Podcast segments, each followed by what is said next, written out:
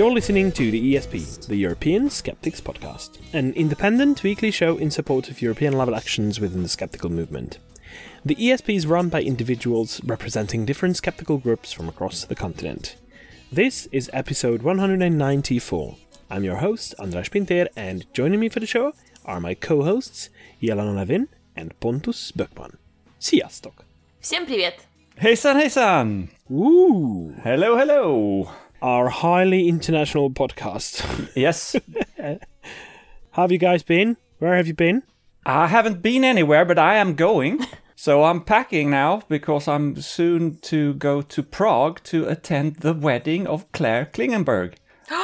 who listeners will, uh, of course, recognize as the head of ECSO, the European Council of Skeptical Organizations, but also occasional co host of this show. Amazing! Yeah, yeah. So she's getting married on uh, Thursday, 31st. So that's the day this show goes, this episode goes out. And I will be attending there together with uh, a lot of people that I probably don't know, but some other fellow skeptics. I will give you a report later on. It's not a skeptical event, but it, it's a fun event. Oh, congrats to Claire, and I hope you have fun. You know why it's a little bit weird? Because the day after, on the 1st of November, I am heading to Prague as well, but for work. Ah, So that's the reason why I couldn't attend. I will be going to Prague, but with a group. too bad. A day too late. so I couldn't have made it back in time to start the tour. Yeah. But of course, a big shout out to Claire and Jakub, and uh, congratulations. Yeah, I hope it will be a great thing. It certainly is a fascinating thing to do for them to get married. I mean, I wish all the best. I think they're a, they're a lovely couple. Absolutely, yeah. It's a brilliant idea to put the the date of their wedding to Halloween. It's yes. it's just so fitting. There will be costumes, I'm sure. Oh yeah. I'm really sorry that I cannot attend, but uh, I will definitely think of you guys. And you are Yelena on the other side of the planet. So how does it feel? Great! Feels great. What do you mean? Feels great. we went to a movie today with Brad, and uh, we found out that we, uh, we we turned up on the wrong date. So um, actually, the tickets were booked for next Sunday, so that didn't go very well. I don't know if it has anything to do with us being on the other side of the world. Actually, there is one thing that is different, right? The resetting of the sc- uh, clock for summertime or from summertime will not be occurring until the next weekend. And we already changed over here in, in Europe. so, Yeah. Yeah. So now we're just eight hours ahead of you. Yeah, there are massive differences.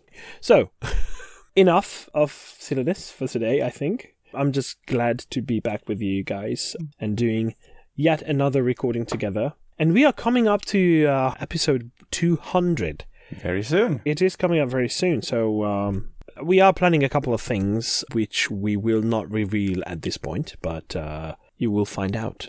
But in the meantime, we have a complete show to do here. And in order to do that, I would like to invite you, Yelena, to tell us about something that has happened on This Week in Skepticism.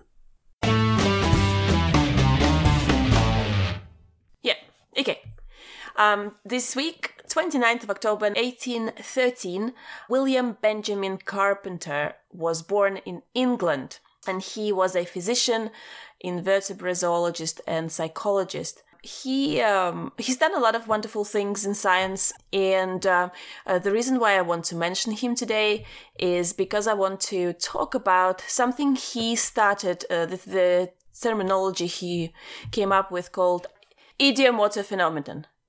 He first uh, used it in a um, scientific paper where he discussed the means through which the spiritualistic phenomena produced effect. And by the spiritualistic phenomena, he meant during spiritualist seances, the you know using Ouija boards, table turning, etc. What he proposed and I totally support his his proposition here, is that the body create some muscle movements on the uh, unconscious level, and participants of seances would normally uh, attribute it to some external forces uh, and you know Spirits or ghosts, yeah. spirits or ghosts and they would say that it's the ghosts uh, or spirits who are moving the board or moving the table or what whatever else was happening whereas actually it was their own body producing the movements. Part of, of his life of, of work of his life was to research and discredit these kind of so-called paranormal phenomena and uh, spiritualism and he uh, at the time used to call them epidemic delusions. And actually come to think about it now that we're living in 21st century however many hundreds of years uh, years later and i don't think these delusions became any less in some instances even No. even even more now. They're just uh, differently addressed and um, now people also claim all sorts of things happening with the uh, technology that's developed etc so uh, but there you go Yeah, william benjamin carpenter very good. But uh, I, I do think that uh, the more access we have to information, the more important it becomes for us to talk about stuff like this. Because uh, the more we know, the more we are aware that uh, these phenomena do happen and occur without us even knowing about it, the, the more open we are to science minded explanation of certain phenomena, like uh, what we experience in a seance. Um, have, I, have I ever told you about the seance that I attended on TV? It was a long time ago on a spiritual seance. We were confronted with a psychic, and uh, he tried to convince us that that we are talking to our grandmother's spirit. And I attended that uh, with my twin sister. We were sitting in front of each other, and between us there was a little stool, uh, one of the legs of which was ending in a pencil and there was a paper on which we needed to move this stool around like in a circular fashion and while we were constantly moving this tool, we needed to ask the spirit those questions, and the spirit was, quote unquote, answering our, questions. It was really interesting to feel that some kind of an interesting force was there. But I was quite convinced towards the end that that force was my hand and my ideomotor effect t- took in and I was leading the whole thing unintentionally. That was a fascinating experience actually.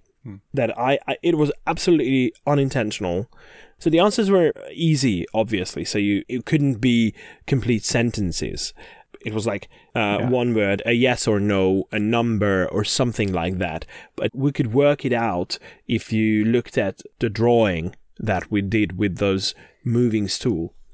It's a fascinating phenomenon, but uh, we we don't necessarily know about it. Okay, so thanks very much, Yelena, and thanks very much to Benjamin Carpenter, William Benjamin Carpenter, as well, for coming up with the or coining the term. All right, we are moving on to something that we cannot miss when uh, Pontus is on the show. So, have you got something to poke the Pope for, Pontus? Uh, yes. So this week will be all about the close of the Synod of the Amazon, which ended as planned on the 27th of October. So, to reiterate for people who haven't followed this, the Synod was a meeting of bishops in Rome called upon by the Pope to decide on the church approach to the Amazon region. And we should remember that Frankie is the first ever South American Pope, so this is a subject, I guess, close to his heart. Participating were 185 bishops and other clergy, plus uh, 25 so called experts. So that's 210 people. And out of these, I have found the names of uh, how many women do you think? None. Obviously. No? Ah, sorry, no pun intended. No women. there were four. Ah! I didn't. I didn't quite get it at first. Oh, for fuck's sake, keep the up, guys. nun, Oh, the nun fuck. joke. Oh my god! There, Okay. there were there were no no there were no nuns, but there were four other women. So the discussion we had before whether women should be able to vote or not. Of course, they're not allowed to vote. It's really uh, almost doesn't matter because they don't allow women there anyway. So 210 people, whereof 206 were allowed to vote on the outcome. In addition to these 210 people, there were a number of secretaries and auditors and specially invited persons. For instance, uh, former Secretary General of the UN, Ban Ki moon, was there. But they were observers and not voting. So, before we go into how it all ended, it's worth mentioning that during the last week of the Synod, at one point, Cardinal Claudio Hummes, the organizer of the Synod, led an initiative to renew something called the Pact of the Catacombs uh, And it sounds just fascinating. the Pact of the Catacombs was a document signed during the Second Vatican Council in 1965. So, going down a little history lesson here. When 42 bishops pledged to live in poverty and, quote, free of attachment to ordinary possessions, end quote. I don't know if I think that they talk about owning stuff. It's not about demonic possessions, I hope. well, I hope they were free of, of uh, demonic both, right? possessions, yes. So, anyway, following this example, Cardinal Hummes went down to the catacombs of Domitilla, where he signed a new pact together with 40 bishops from the synod, along with a few people of the, of the experts as well. But that's only 40 bishops that joined him, which means that 145 bishops who participated in the synod did not want to pledge to this simplicity, as they call it. I find that rather telling. Uh, getting rid of your worldly possessions doesn't seem to be very popular in the Vatican. Anyway, what was the conclusions of the actual synod? In the end, there was a voting on three different matters allowing married priests in the Amazon, appointing female deacons there, and a third one, allowing for special Amazonian worshipping protocols to better incorporate local traditions. And the Synod cannot decide as such. That's for the Pope. So what they voted on were recommendations for Francis. So in the vote about married priests, 129 voted for and 41 voted against. So that must also mean that some people did not vote because there should be 206 votes. So I'm lo- I'm missing about 40 votes there. Also about married priests, the final document included the line, and I quote, "In this regard, meaning uh, married priests, some were in favor of a more universal approach to the subject." End quote. And that must mean that some people there actually wanted to consider married priests not just in the Amazon, but globally. And that would be quite revolutionary. The second question was female deacons, and they didn't even vote on female deacons as such, but quote, opening a commission to study the possibility of female deacons. So it's uh, there's some resistance there, I can tell. Uh, this question passed too, only 30 voting against. And then about uh, starting to develop a special Amazonian rites or protocols, this passed too with 29 votes against. So now the big question is so all the controversial stuff actually passed in the final vote. And now the big question is what Francis will do about this. His, his job now is to create a document outlining the next steps. And he is free to do whatever he wants. Even theoretically, he could ignore the whole synod, but that's not very likely and he's got the real work to do now, and the synod basically left it all up to him. He did close the synod with a speech where he urged everybody to be humble and to respect the indigenous traditions and the need not to feel superior to other people. So uh, that leads me to believe that we will see actual changes eventually.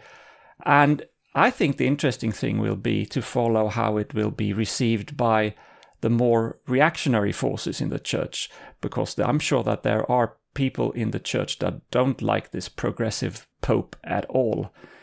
And this, no matter how this ends, this synod is a big thing, and uh, it will no doubt uh, be part of Francis' legacy, whatever comes of it.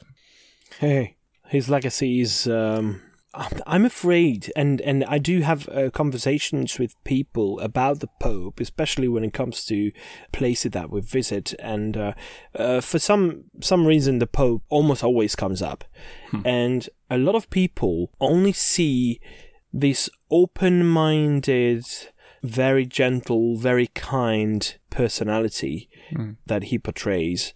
They they usually don't know anything about different policies that he follows and how he fails to address a couple of issues that were expected of him, right? No, he's still he's still the fucking pope, isn't he? I mean, you can't expect Yeah. too much for as for a pope. He is rather progressive, but that doesn't mean that everything he does is right. On the contrary, he's doing a lot of he has views that are very backwards and misogynistic and and anti-LGBT, et- etc. So um, and abortions, of course. I mean, Yeah. you expect that from the pope, but still. Yeah, that's right. Thank you very much, Pontus, Thank you. poking the Pope once again. And uh, we are moving on to our regular news segments. On this show, we talk a lot about vaccinations and vaccination policies as well. Uh, different countries in- introducing new kinds of policies. Some countries and more countries are jumping on the bandwagon when it comes to uh, mandatory vaccinations. However, we know very little about what the individual preferences of people are when it comes to voluntary or the mandatory approach. This is what was published in the European Journal of Public Health. Nicholas Mayer and uh, three other colleagues published an article with the title Individual Preferences for Voluntary versus Mandatory Vaccination Policies and Experimental Analysis. Now, one could ask the question how can you experimentally analyze such a thing, such a preference? Because obviously, you don't want people not to vaccinate their kids in a non mandatory, voluntary uh, vaccinational uh, policy. No, it must be hypothetical somehow. Yeah. It is hypothetical, and uh, there is a very brilliant method to do that. That is through using an online game. We will link to this uh, game that is called Vax, a game about epidemic prevention. I think it was um, uh, developed by a, a group called Salathé, and it's been available for a while. I think from uh, since uh, 2014. It will teach you the basic idea of how epidemics happen, occur, and how they spread, and how you can prevent them. And there is an introductory phase. There is a, the game introduction that that you can follow, and you learn a lot through that. But then you can actually check and try your ideas and what happens when you make the decision of vaccinating or you don't, hmm. and what happens to you when others around you do the same. Hmm. I just quickly want to say something about the results. At the beginning, the overall preference is leaning towards voluntary vaccination. But the problem is that that preference gained more support as the different situations started to, to develop.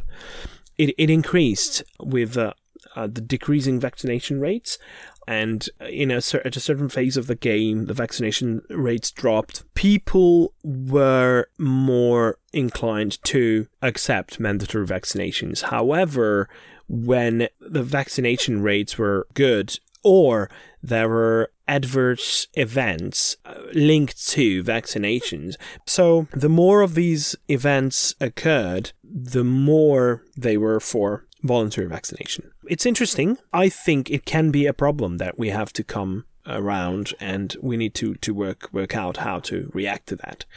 If people don't feel that a mandatory vaccination is the right way, right thing to do, then should we follow through? Should we still go through with it, or what do we need to do in order to for the public to accept it? But but I- I think this is more complicated than that because there are countries wh- wh- which have voluntary vaccinations and you still have very high vaccination rates. So there are ma- more factors here than just if it's mandatory or not. It's it's really not easy and not simple. But uh, in those countries, I do believe that I read something about how those countries do a lot to educate the public. And if we go over to such a country with uh, not mandatory vaccinations but still very high vaccination rates, it's Norway. And uh, but I'm not go- but I'm not going to talk about vaccinations. It's about Princess Märtha Louise of Norway. She is known for promoting all kinds of woo, and I think we mentioned that briefly before at some point. She has claimed that she can talk to animals and to angels, and she has founded an alternative therapy center and also co founded something called the Angel School, now known as Soul Spring. Don't ask what that means, I don't know why. She she has she has been married before and is now divorced. Now she has a new boyfriend called Durek Verrett, who is a self-proclaimed shaman and she has toured with him under the title The Princess and the Shaman. This shaman of hers has now written a book called Spirit Hacking, which describes how people can heal themselves from serious illnesses through spiritual means. The latest news is now that the publishers, both in Norway and Sweden, have decided to stop the publication of the book because, and I quote the Norwegian publisher, for example, the parts about cancer are very problematic and may be hurtful and dangerous. End quote. Yeah, I would mm. say it could be. Among other things, the book claims that leukemia is caused by unbalances in the blood and that the author, the shaman himself, has the power to reset this imbalance. So it's quite a mess, totally bonkers. And I partly bring it up to come back to one of my opinions that I've had here before, and that is how bad monarchy is as a means of government. Princess Märtha Louise is fourth in line to the throne in Norway, and the only reason she's not first in line is just because the Norwegian constitution is sexist and gives her br- younger brother and his children priority.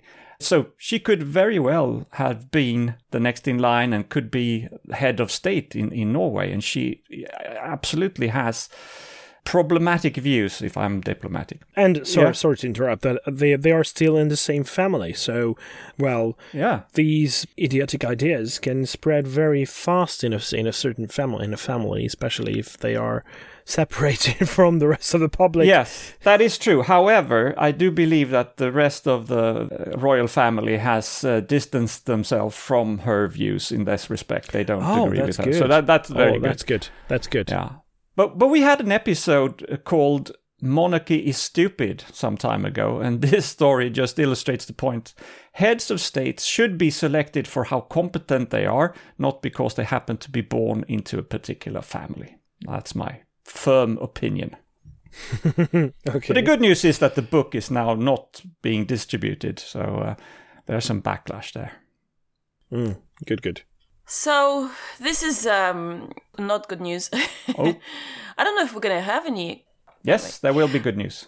Ah, good. I- I'm glad to, to hear that there's some good news coming.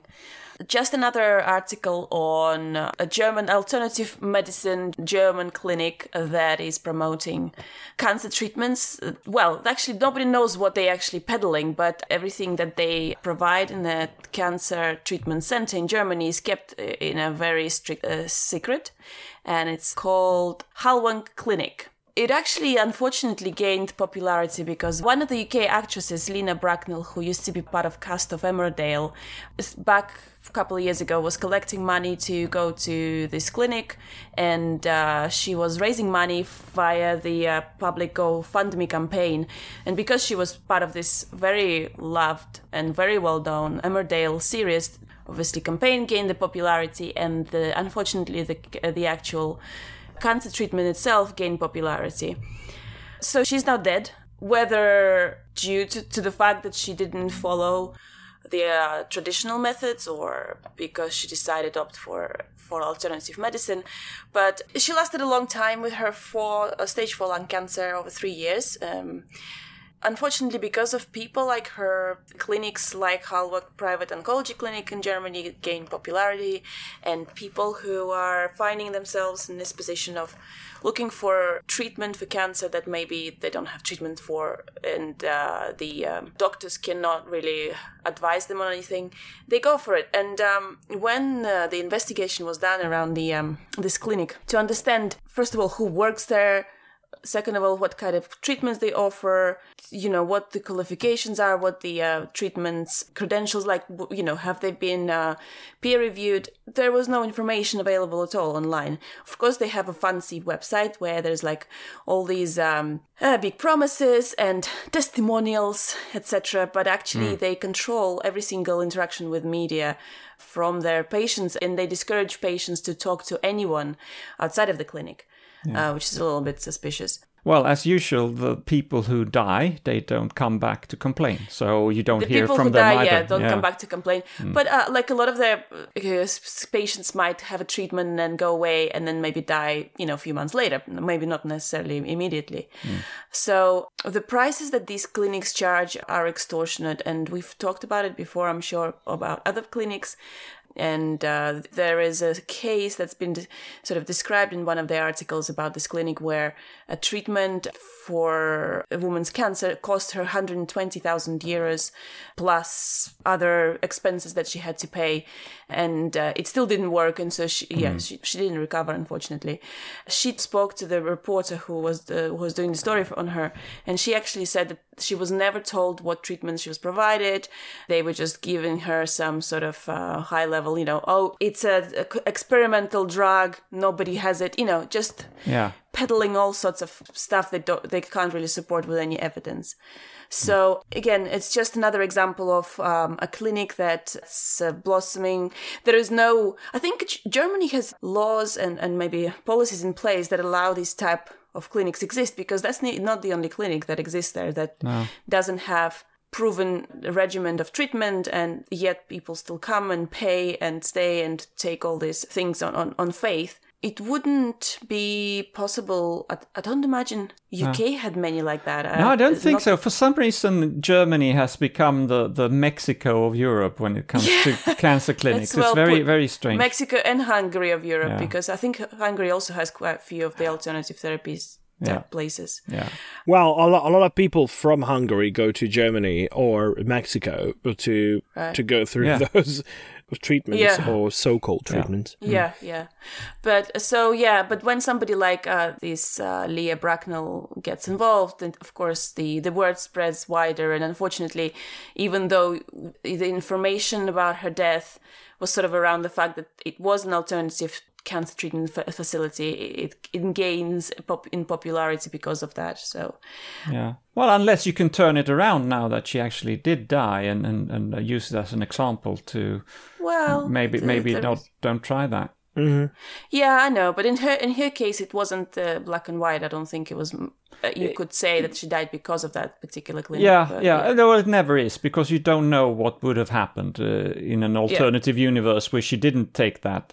You don't know Yeah. what, what, what would have No, happened. no. So and so you can never say. That's why we need uh, studies with a lot of people in Yeah. them, not not just single anecdotes like that. Yeah, and uh, you know clinics like that they uh, claim to have this um, uh, unique treatments and drugs, and if they if they have something that really helps cancer patients, why are they sitting on it? It's a little bit unethical. I feel like. A little bit, yeah. Yeah, but this this leads to all kinds of conspiracy theories as well. Yeah. That they they do have the treatment, they do have Yes, it, but but they just they're don't sit- let they them- just yeah. yeah, they don't let them out because they don't want people to recover from their illnesses and uh, yeah. Yeah. We know. there is a need for the anecdotes as well because uh, facts are never enough and Uh, especially scientific facts. You need you need the emotional part. You need Yeah, you for do. people to to be engaged you need to to get them emotionally involved in the the situation. And uh, there are more and more studies into that as well. Obviously, conspiracy theories can fuel those emotions that prevent you from doing stuff or make you do other stuff that is that is not necessarily the right thing to do. However, we will get back to that uh, conspiracy theories and Germany. Yeah, All right. Jelena, you asked before if there would be any good news. I have good news. 24th of October was World Polio Day, and uh, out of the three wild strains of polio known to exist, two have now been eradicated. According to an announcement on 23rd of October from the Global Commission for the Certification of the Eradication of Poliomyelitis. Oh, they, they should really work on the name, but it's a good organization. Uh, but according to this organization, another one of the strains of wild polio is now gone after decades of global vaccination efforts. So there are, or have been, three strains of polio with the imaginative names of strain 1, strain 2, and strain 3.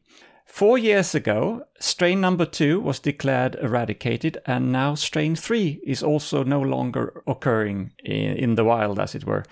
I'm sure there are specimens or, or samples in, in labs somewhere.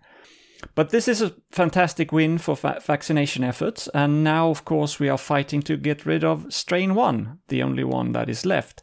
It only occurs now in Pakistan and Afghanistan, and it's um, it, it will still be very difficult to get the disease out because of politics and vaccine resistance in the area. Nigeria, which for, was for a long time also a country where polio existed, hasn't had any case in three years. And that is the rules before you can declare the disease gone. So, so far in 2019, there have been 88 cases reported, and the ambitious goal is still to get rid of all of polio by 2023, which is a challenge because with the three year rule that I mentioned, it means you should have no more cases after late next year about this time. The challenges are great. And, uh, you know, we have the Taliban stopping vaccination efforts in parts of Afghanistan early this year.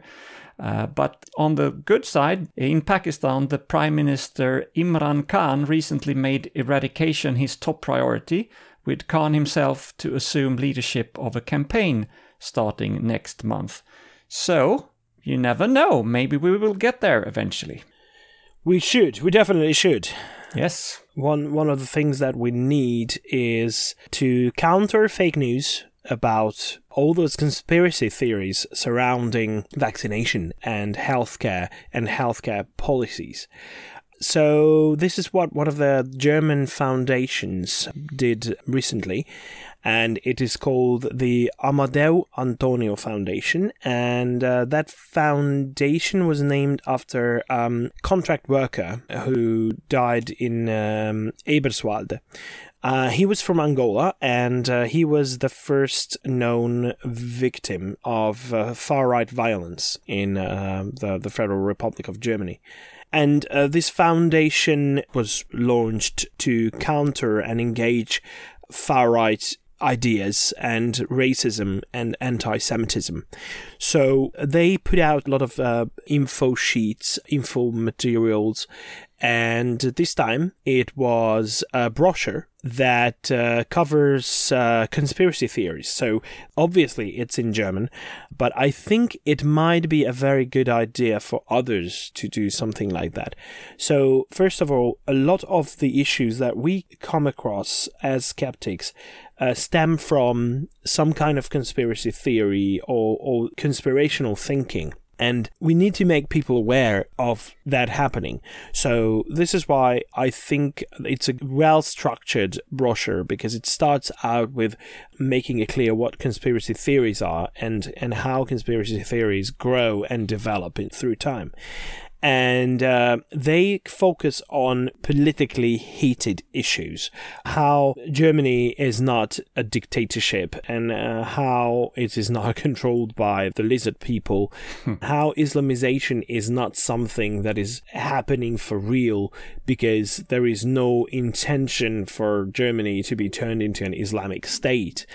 Uh, There are a couple of those conspiracy theories that are connected to the EU and the EU controlling everything and how the press you know the public eye can be assessed as something being controlled completely by the government and how in a plural democracy it's not the case so it's it's not a complete control over it so um, there are politically heated conspiracy theories that are uh, being discussed in this brochure and it's just uh, 36 pages so i think it's not too long to read and it looks very nice. There are lots of um, graphical materials. So I do believe that uh, this is not only interesting, but it's uh, it's the right thing to do, especially by an organization that's set out to counter extremist ideas. Very good. All right. So, one last uh, news item, which is also good news, Jelena.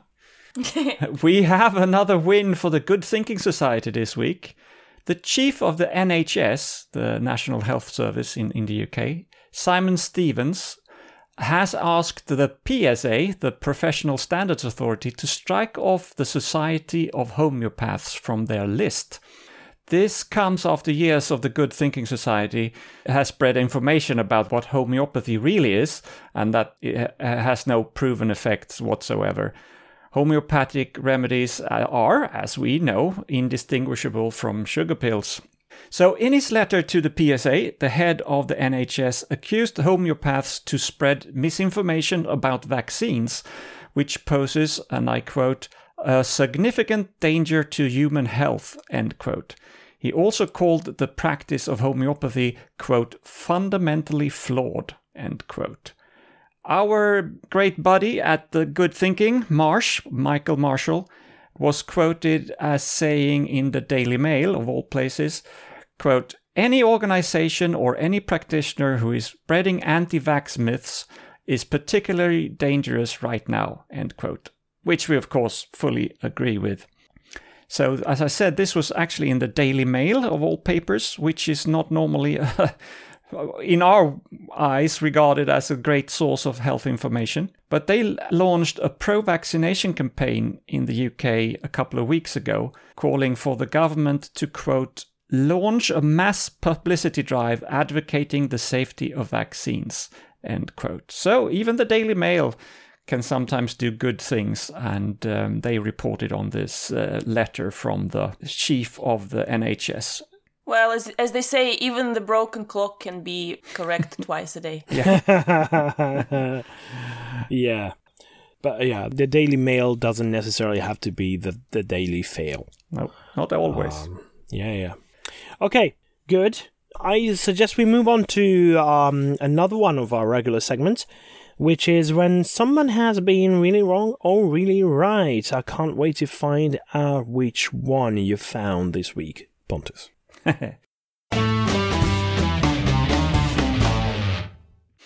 well, it's really wrong. And for our really wrong today, we go to Italy, where there is a legal process underway against a guy called Adriano Panzironi. Was that good, Andras?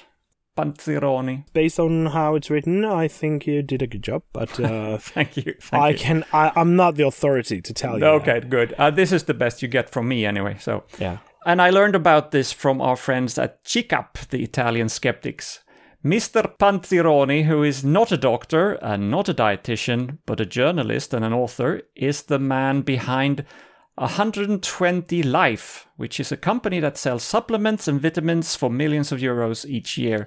Panzironi is a TV personality as well, and together with his brother Roberto, Fratello. fratello Roberto, he runs the Life 120 channel or Life 120 channel, which broadcasts his commercials and so-called program Il Cerca Salute. They broadcast this uh, 24/7, so this is a channel going on all the time. In those programs, Panzironi, what's his name? Panzironi claims that that by Pepperoni, isn't claims that by following his dietary advice and buying his stuff, you can heal every disease, including cancer, Alzheimer's, and diabetes. He has written a best selling book called Vivere 120 anni, which means mm-hmm. living 120 years, which is how long you can live, according to him, if you follow his diet and eat his supplements. As I said, he has no qualifications other than his own word. And buying the recommended supplements that he sells would set you off about 3,000 euros per year. So that's pretty good business. Also, there have been recently new allegations come up about him receiving rentals under the table during uh, his past as a property developer. So it seems to have more than one trick up his sleeve. Sounds like a scam artist to me, but what do I know? Now, as I said, he's going to trial for abusive exercise of the medical profession and for recommending diets to people without consultation, which is a criminal offense in Italy. He has also been suspended by the Order of Journalists for his behavior. So, um, yeah, we'll see how this trial ends. But it's, well, the good news, I think, here is that now he is going to be tried legally. I'd be interested to know how much time he'll be told to serve, or, or if if he's gonna just get a slap on the wrist and a fine. 120 years. 120 years would be good. Oh, unfortunate. Actually, I forgot to mention that, but I think he is looking into maximum three years in jail, so it's not too much yeah. uh, for for really tricking people into spending all that money and giving Yeah. people hope and not knowing what he's talking about. So, so his ba- his background is basically that he's invented a sugar pill that that he says gonna help people live until 120 and cures all the illnesses because he said so. Yeah, it's not sugar pills. It is some herbal things, I believe, Oh, sorry, and herbal and pills. Yeah, and and and some uh, vitamin C, of course, always very popular with these quacks. But um, yeah, so for spreading unfounded misinformation and scamming the public with his TV channel and his book in order to sell bogus supplements, Adriano Panzironi gets today's prize for being really wrong. Boo. Oh. Boo, boo.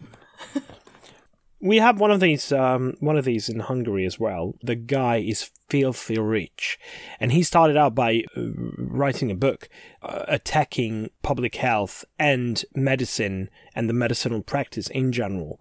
He started spreading the idea that the doctors usually are much more inclined to keep you uh, sick Sick, yeah. because yeah because that's and it's so widespread that idea uh, that that it, it's it's just ridiculous but but he started spreading that silliness and he's very successful and his supplements uh, bring him a lot of income so much that when he was fined for scamming the public he just paid the fines and Yeah. continued uh, selling those those uh, Yeah, supplements it's just cost of doing business for him. It's not. It's not That's a right, problem. yes. exactly I'm sh- exactly it's it's I'm sure in his very- budget he's he's got an allowance for that.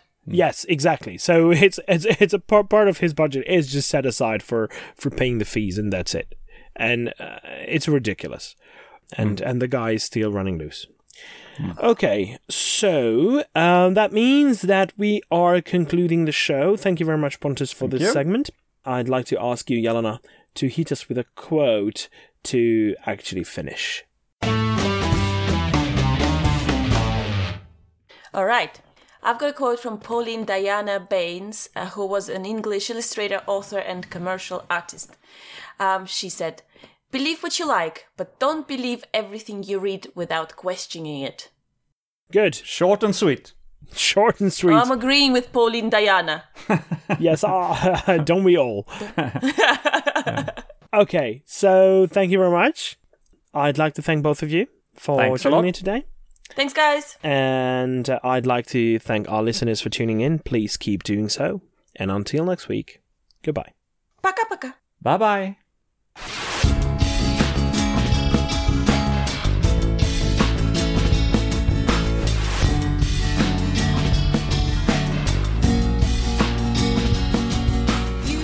This has been your ESP experience. The show is produced and recorded by the ESP.eu. Join us again next time, but until then, please send your feedback, comments, or death threats to info at the ESP.eu. We would also love to hear your ideas and suggestions regarding future episodes, as well as news from your country of residence that might interest others across the continent. If you have a local event or organization to promote, please don't hesitate to let us know, as we are more than happy to help. All music in the program was written and performed by Kisha J. Gray and George Schwab and is used with their permission. Please check out our webpage at www.theesp.eu, follow us on Twitter at espodcast underscore EU, and like us on Facebook. I don't know how you can believe